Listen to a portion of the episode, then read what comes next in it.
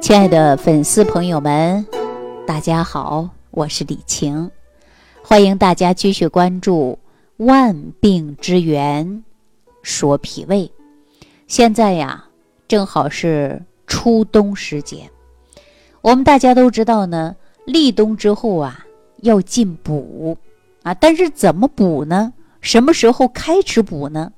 我们就知道立冬呢，大约在每年。十一月七号或者八号，啊，这个时候呢是一个立冬的开始。立冬之后呢，大家都知道草木凋零啊，蛰虫休眠。当然，我们人类呢，它就没有休眠这一说啊。但是立冬之后，大家都知道它又开始啊，叫补冬，也就是立冬之后啊，要进行呢补。在这一段时间，我们应该注意什么呢？又应该选择摄取哪一样的食物来保养自己呢？实际中医上啊，给大家讲过，立冬之后呢，要提高人体免疫功能，不但呢使胃寒的现象得到改善，还能调节人体物质的代谢，使我们的能量呢在很大限度啊要存于体内。为了来年身体健康呢。要打好基础。那说到进补呢，当然就会有一些禁忌，比如说冬天了，我们就应该少吃一些生冷的食物，也不要过度的吃一些燥热的食物。其实说到冬季进补啊，却有很多人呢吃的乱，比如说很多人一到冬天就容易出现流鼻血，那这个时候你可能就补得过了，再加上呢冬季也比较干燥。尤其北方地区呀，屋里边是有暖气的，再加上过于大热的食物去补，那么就容易出现呢流鼻血或者是上火的迹象。就拿红枣来说吧，很多女性朋友呢会把红枣视为生活当中的一个常客，你不管是泡茶呀还是煲汤啊，都喜欢加上几颗红枣。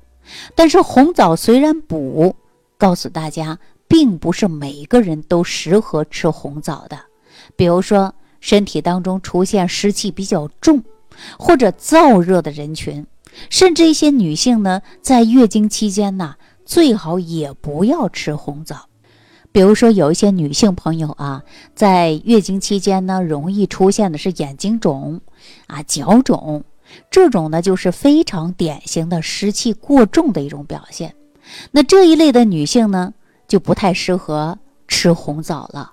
红枣呢，它是味甘甜，但是甘甜呢，吃多了就容易呢体内生湿，湿气过重呢，我们就容易加重于水肿的现象。再加上肾功能衰弱的，也不要经常大量的吃红枣。红枣水呢，确实也是很温，但是呢，我们体质比较热，经常有燥热的现象。最好呢，也不要长期大量的来吃红枣，因为红枣的糖啊，它是非常丰富的，而且糖尿病患者呢，更不宜食用红枣或者是红枣水了，以免血糖升高啊。那说到这儿啊，可能很多朋友就想了，那红枣具体适合什么样的人群吃啊？那我到底吃的对不对呢？我告诉大家啊，红枣呢。也可以蒸着吃，啊，蒸几遍以后呢，红枣就可以改变它的性质。吃呢也不要多吃，但是针对于红枣的吃法呀，还要因人而异的。